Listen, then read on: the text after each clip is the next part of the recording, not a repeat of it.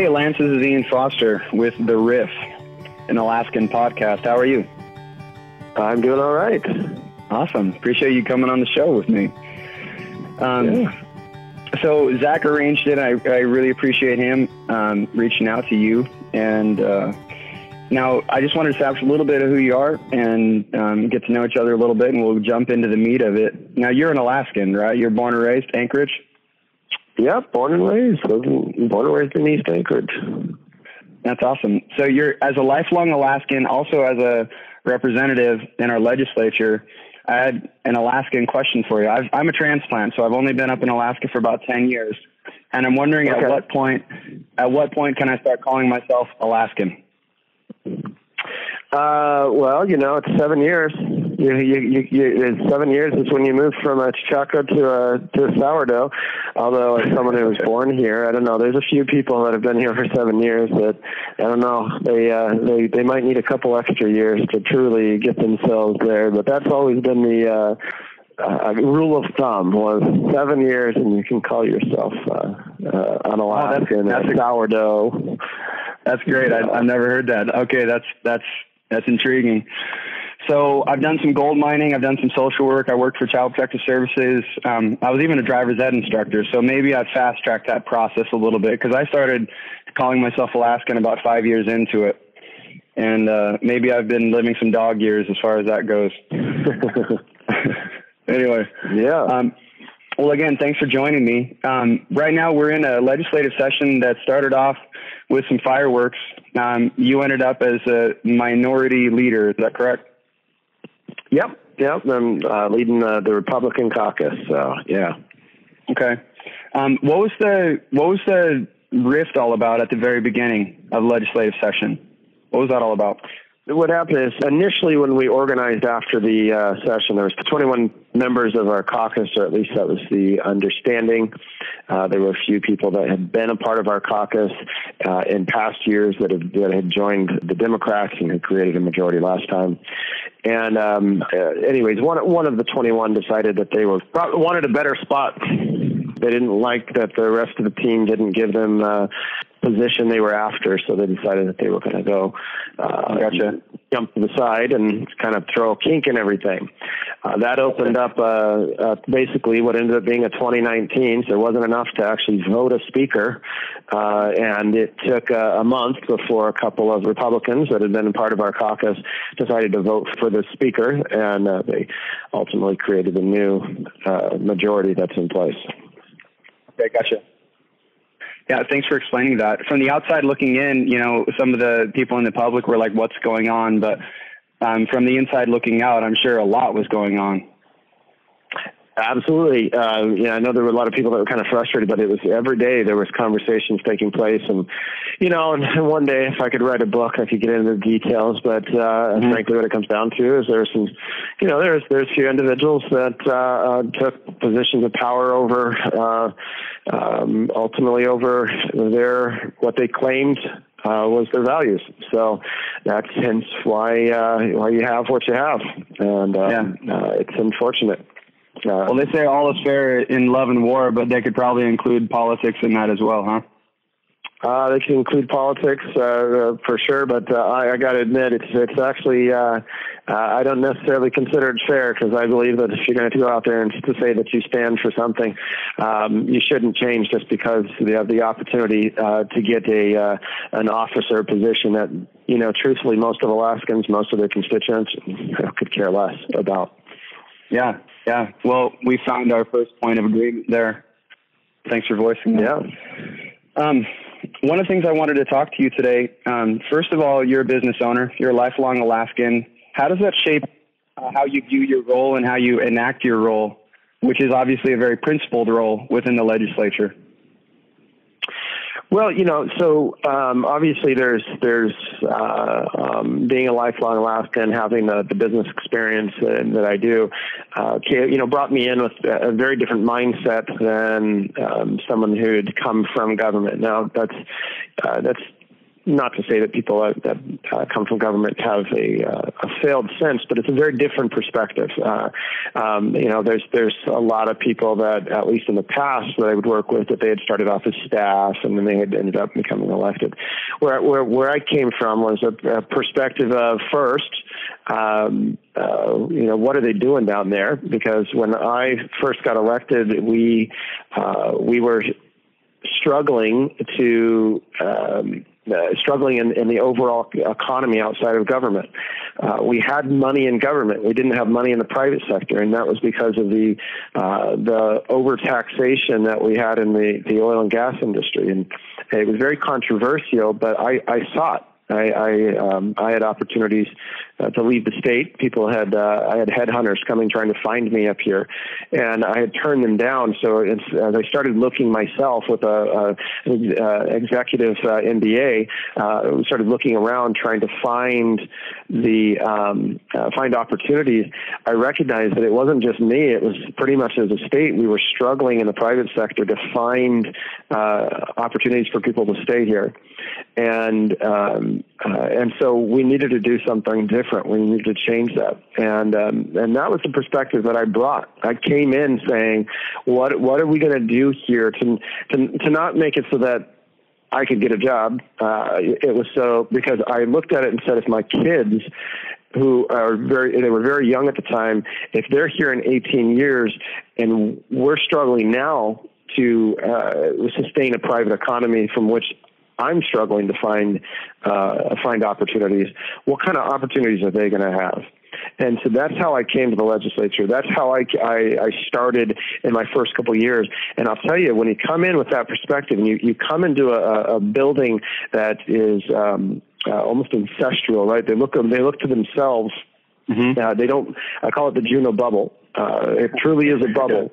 Everyone's yeah. in this building, and they, they they they they just become accustomed to it. You, you come in, and it's you come in with with ideas and and wanting to change the world.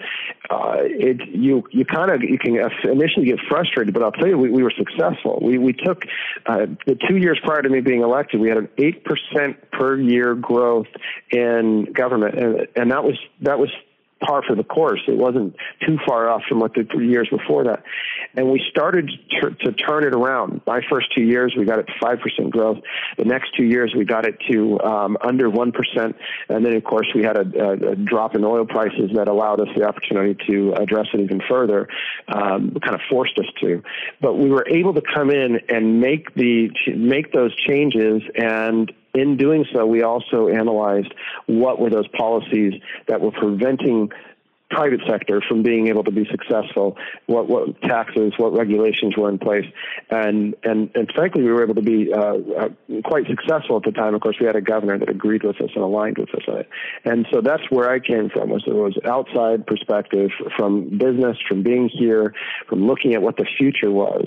I came in and said, we've got to do something different. We've got to make sure that this is here for the long term. Um, not everyone comes in with a long term view, and that's actually unfortunate. No, I agree. And again, on the, from the outside looking in, as I've heard these conversations, they talk about ideals, but they they don't have a lot of basis in practicality. Sometimes, I mean, the budget, in some ways, is very simple. Do you have the money? Well, then spend that money that you have. If you don't have the money, don't spend it. So, I mean, but the budgetary process can become very simple if you take out some of the voodoo of it. So, uh, I'm happy to hear some of the things you're saying. Um, so you are the the um, on the energy special committee. You're the co-chair of that. Is that correct? No, I was my first two years. Uh, so I, I, I, actually do happen to sit on it again. Uh, uh-huh. Um, uh, I, I, was my first couple years, and I was majority leader the next couple years, and I moved over to the finance role, um, uh-huh. and I remained on finance, and, and, including being the lead for the, the, the Republican caucus the last two years before moving to the position I am now. So, um, and I and I, I, moved to this position and stepped out of finance uh, because it was you know it's obviously the, the caucus uh, uh caucus uh, you know asked me to do it, but to do that I couldn't I could take both roles. So uh, okay, gotcha. Okay, that's so I sit on a couple committees because I'm in this position, and one of them being happens to be the uh, energy, uh, energy and rules, which is kind of more of a leadership, and then uh, health and social services. Yeah, gotcha. Okay. Yeah, thanks for clarifying that. So, um, one thing that I'm working on right now is a justice reform series in Alaska. It's very difficult. Like, if you were to Google justice reform Alaska, you'll find that a lot of the information is six months, a year, two, three years old, some of it.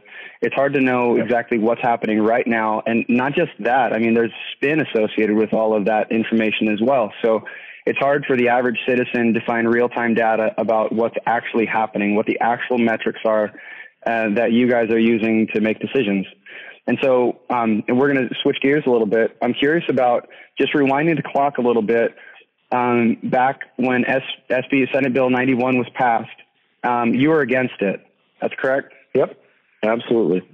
And and you were in a minority at that time. And and a lot of times, especially when it comes to crime or wars, Abraham Lincoln lost his net his next election cycle after he voted against an American. Well, I believe I believe it was a Spanish American War or something like that. But but he said the political lesson they learned from that was that you never vote no against a war. It's just bad politics. And but you voted no against SB 91, um, which is a very uh, it's a very difficult thing politically to do. Um, to vote no against those tough things, you know, everybody starts beating their chest. Um, but now we're we're looking at some of you know the ramifications and the either unintended consequences or consequences we just didn't realize of SB 91. And now it's starting to make a little more sense. And all of a sudden, you're an oracle. You know, you're looking at the you you had a crystal ball at the time. Can you can you describe some of your thought processes, some of the climate at the time when SB 91 was um, was being discussed, was passed? What were the considerations within the state, outside the state? Yeah, you know, it's, it's within months after we were through uh, with that debate. Actually, we had uh, staff within the building that would come to my staff and say everything your boss said is exactly what we're seeing. Um, I don't revel in that. That's not what my goal was. My goal wasn't to be proven right. My goal was to actually uh, advocate uh, uh, for uh, caution, for for more analysis. You know, crime crime is complex. Uh, it has multi, many facets to it. Mm-hmm. And um, uh, what had initially what it, when I when I first got down here, um, and of course I, I, spent my first four years also in the Judiciary Committee before moving over to Finance, and, and of course that's I was on Finance when SB 91 was passed. And um, uh, when it first came down the area, there, there wasn't a lot of talk about overall crime reform. And uh, uh, actually, as a matter of fact, we strengthened some stuff. Uh, um, Governor Parnell strengthened some sex trafficking and, and some other issues but as Governor Walker came in, um, uh, there was a, a, little bit of a shift in attitude. Uh, a, a, bill that had passed, I believe, in 2012, had asked, had set up the the, um, uh, the commission to to look at judicial uh, or to look at uh, uh, criminal reform at the time, uh, I remember uh, when we debated it in judiciary, didn't really think too much uh, about it. And uh, uh, actually, that may have been actually in 14. I didn't think much about it in terms of uh, it. Just okay, so we're gonna we're gonna talk about crime and we're gonna talk about maybe fixing a few things here and there. But even in even in 15, in the, um, the first year of, of Walker, I was not as in tune with it as I ended up finding myself in. And in 2015, uh, we heard uh, that's when we brought Pew in. Uh, Pew Foundation uh, came in mm-hmm. um, with the Justice Commission, and they started presenting us numbers and data. And when they first presented, I was excited. I'll admit, when they first came in, uh, they were talking about how to deal with uh, recidivism, which I absolutely agree it was and still is a problem. We were talking about 67 to, you know, almost 70 percent uh, recidivism. that's that something's wrong. Do we have a Department of Corrections? Do we have a Department of Punishment? So I was excited to hear that they were going to come back. So I, I went to uh, the commissioner at the time uh, of Public Safety, Commissioner Folger, and I said, after a, a committee hearing, and said, "What can I do? Can I offer a bill? Can can I do something? What can I do? And, and specifically, it was related to what I was excited about is they had presented the um, the what what what is called the collateral consequences of sentencing. Uh, that is the back end. That's the when when someone has gone through the system. What are the collateral consequences to it? What are the what are the barriers that are put in place from someone being able to reenter to society? There's over 450 of them. Some of them are, are necessary, and some of them you would never imagine changing. For example, um, sex offenses. Uh, you're not going to change that an individual shouldn't not be able to work with children or, or whatever setting is that, that that sex offense happened. You're not going right. to change that. Right. But you might reconsider what someone who might have had a, a, a, a, you know financial offense or something like that. You might consider why we determined that a certain offense in that sense had a certain amount of time or or a certain industry for which they couldn't work and and, and you might rethink some of those things. Well, they said Commissioner Folger said come back and we're, we're going to we're going to have a report that'll be there uh, next year. Uh, just hold on. I said, all right, I'll hold on. Over the course of the summer, they gave us some more presentations, and I had uh, some friends that came to me and said, "You need to really watch this. This Pew Foundation information. You need to be cautious with." Well, sure enough, as uh, 16 rolled around uh, and they started to it started to gain steam, we uh, I I had I had started to do my homework, and I was realizing that the information that the Pew Foundation was offering was uh, not good. It was not um, in Alaska's benefit. And what it seemed like the attitude was is that the, the, the bill got legs because we were in a fiscal crisis, a second year of our fiscal crisis, and people were looking at ways to reduce the budget and because of that, people started looking past the realities and the expectations of what would come out of it, and they looked to, well, hey, it's going to. The fiscal note says we're going to save how much money?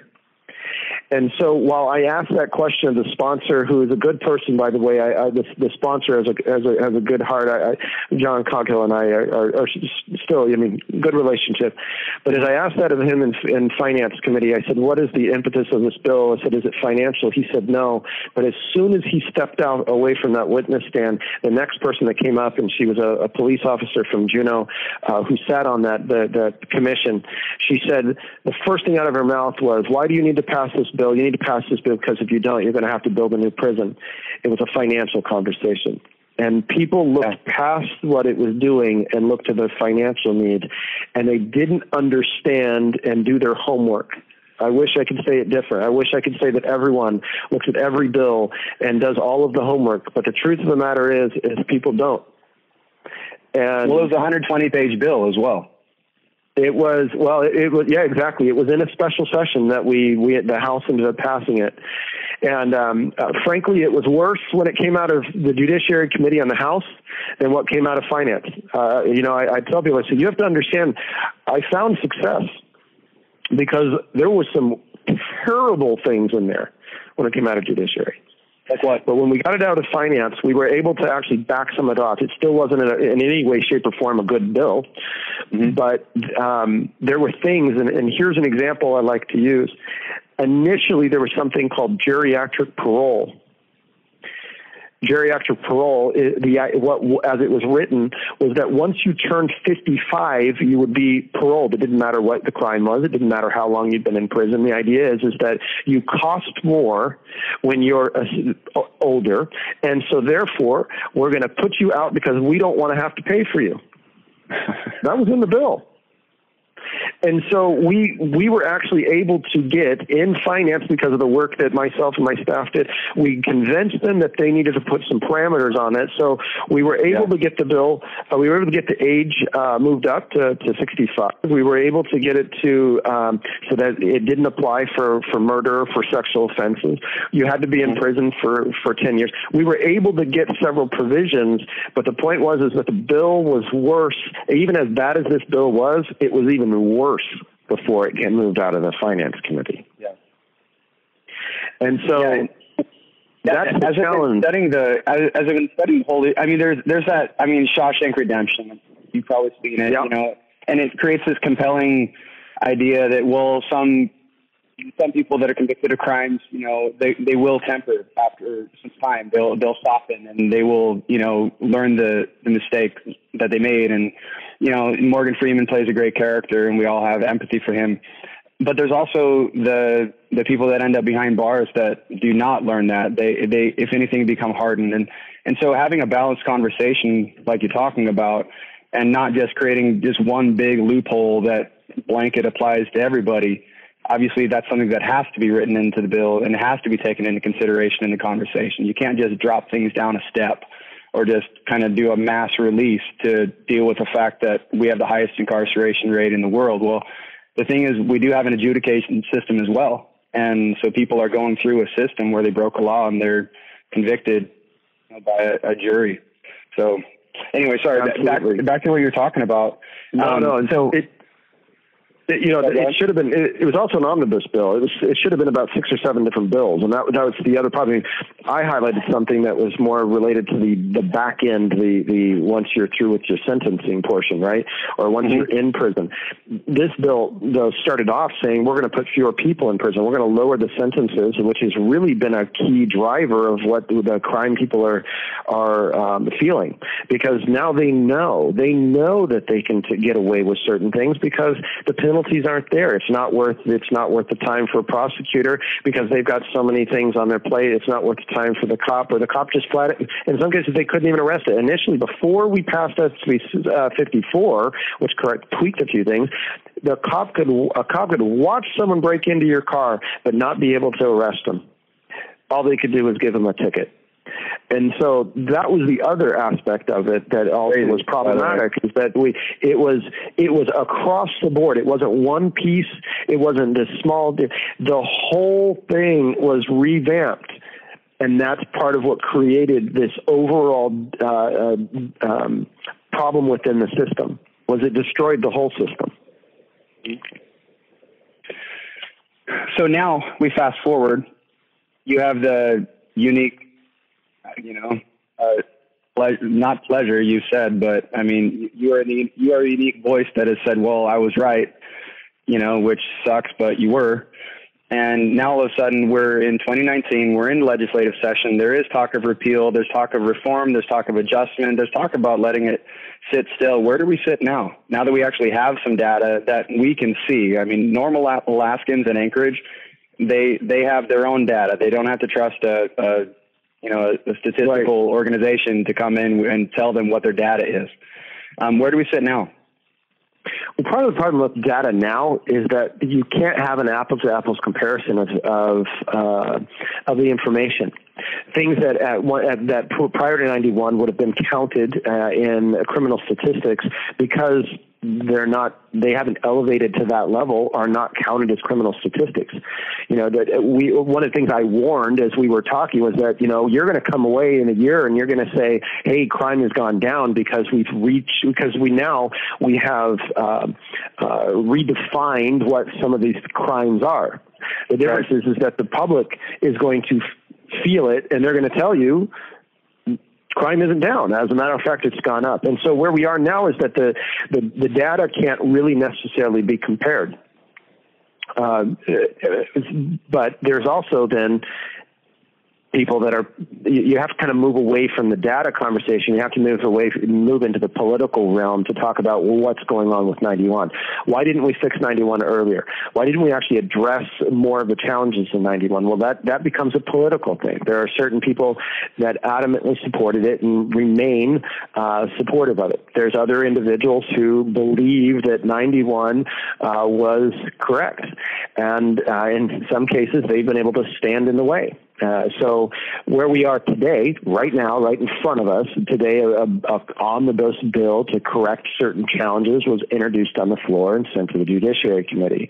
The thing is, is I don't know that that particular bill, as it stands right now, without having really been able to delve into it, because I just saw it today, based on the people that are on the Judiciary Committee, um, I don't suspect that it probably meets all the concerns that I would have or the people that I represent would probably tell me that they have. So the good thing is, is that as this goes through the process, which I hope it will now do, although it should have happened a month and a half ago. We shouldn't be waiting until three weeks before the end of session and saying we're going to pump out an omnibus bill. That's part of the problem with 91. We pumped yeah. out an omnibus bill in a short time.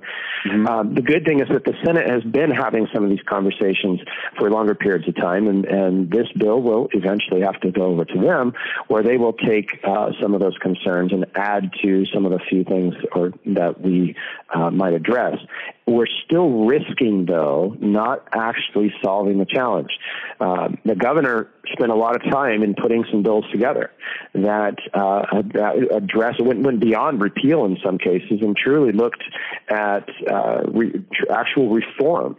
Uh, there's resistance from some of the people, specifically in the majority, that uh, don't necessarily want to see that. There's a few people that recognize they have to be supportive of the concept of re- repeal because it's politically where they need to be, but they really didn't. They're really not necessarily supportive in their hearts and that's where we're battling that's the challenge we're battling right now is how do we get something good to come out of this with the politics standing in the way uh, of uh, true effective legislation? Yeah. What i'm hearing you say is that 91 passed because a lot of people um, did a politically safe thing. It's it's safe to be tough on crime. And um, well, and well, it's well, it's safe to be, it's safe to follow the majority, I guess. We'll say it like that. In, in so, that particular case, right? It was it was safe. It was safe in their mindset to advocate for reducing spending. If you're right. if you're being told that you're a big spender and you can go and say, "Hey, I passed a bill that's going to save thirty million dollars," you become a hero. Yeah. Oh yeah. Hey, you saved thirty million dollars. At least that's the perception you have. And if you don't know what it does, then you don't care and most people didn't understand what it did. And so they said, I'm saving money. I don't really know what it does. They say it's going to fix the system. Okay, sounds good to me. It wasn't until afterwards they recognized, oh it no, not tough on crime. Yeah, absolutely. yeah. So now we're having to reevaluate that conversation.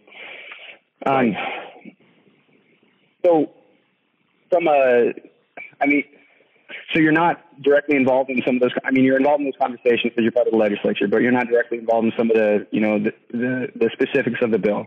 Um, how are you using your influence to, uh, based on your experience, based on your knowledge, based on what you're representing, the principles you have? How are you using that influence to shape where the bill goes, what it can do, what it can't do? Yeah.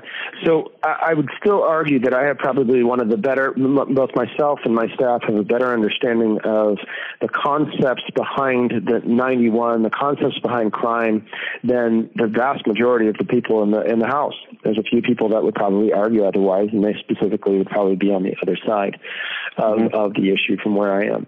So because of that, um, you know, we've for a while sat down with other members of my caucus and said, all right, let's talk about some of these things. I've I've, uh, like I said, I've my my staff member who was uh, very effective in uh, um, getting some of the uh, some of the, the bad things not as bad um, through her advocacy.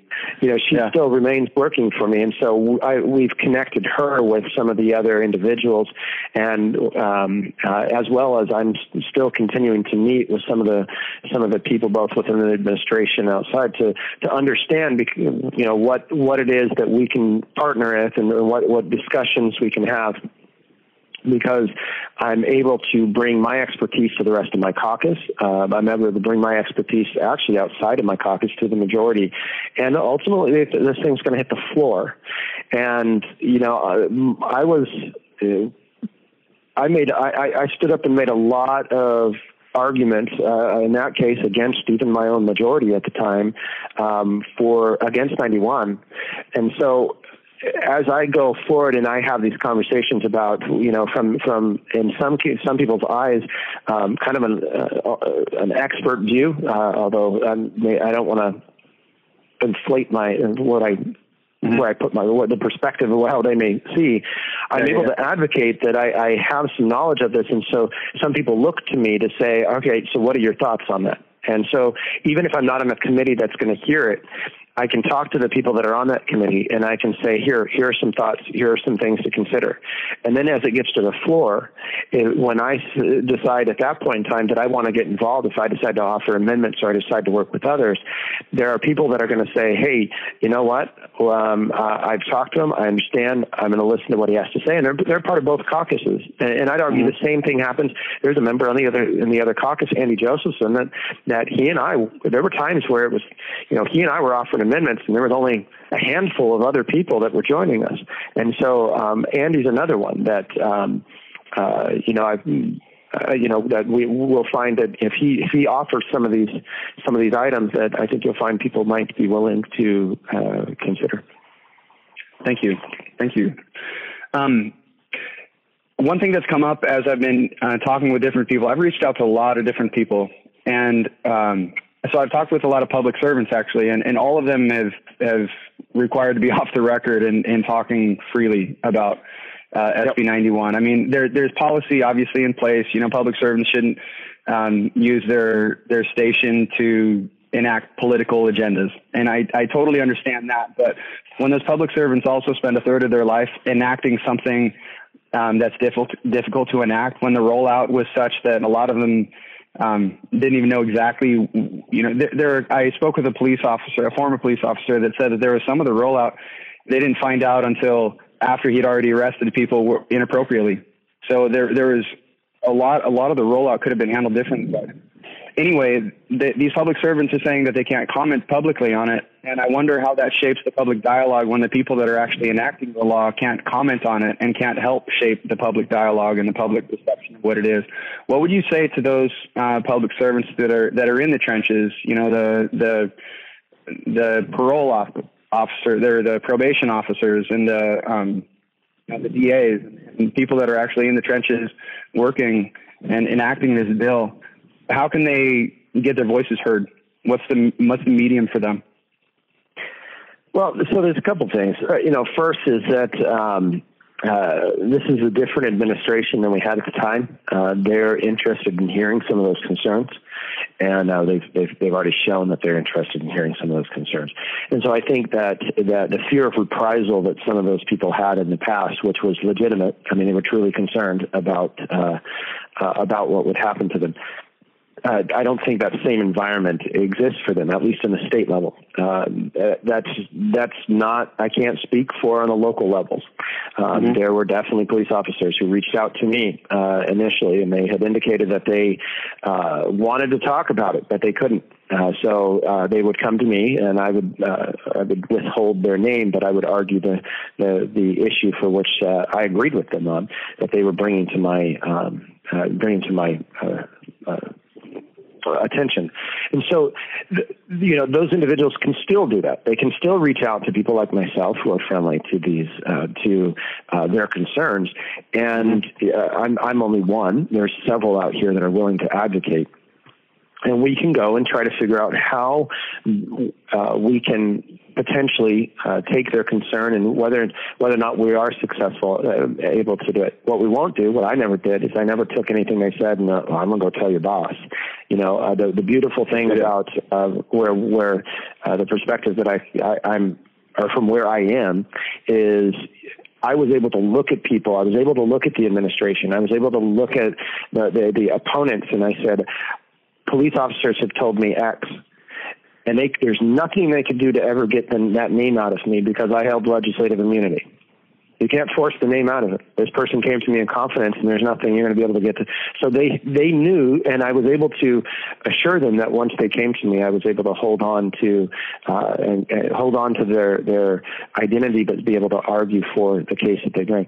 There's still people here that are willing to do that, listen to what they have to say, and I would argue if you're in a place that uh, you still feel that there's some concern, I definitely reach out to some of the various members that are um, supportive and um, and uh, express to them your concern. And I know I know for example the the Anchorage police they still feel that way because I still have several that I work with uh, on a regular basis who um, uh, still feel that they cannot speak up about their uh, their concerns or their opposition.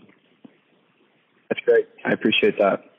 Um, we're going to back off a little bit. I really appreciate your time, and I know it's valuable. You're in session right now, so I appreciate you taking the opportunity to get the voice out there and, and get some of these considerations out there.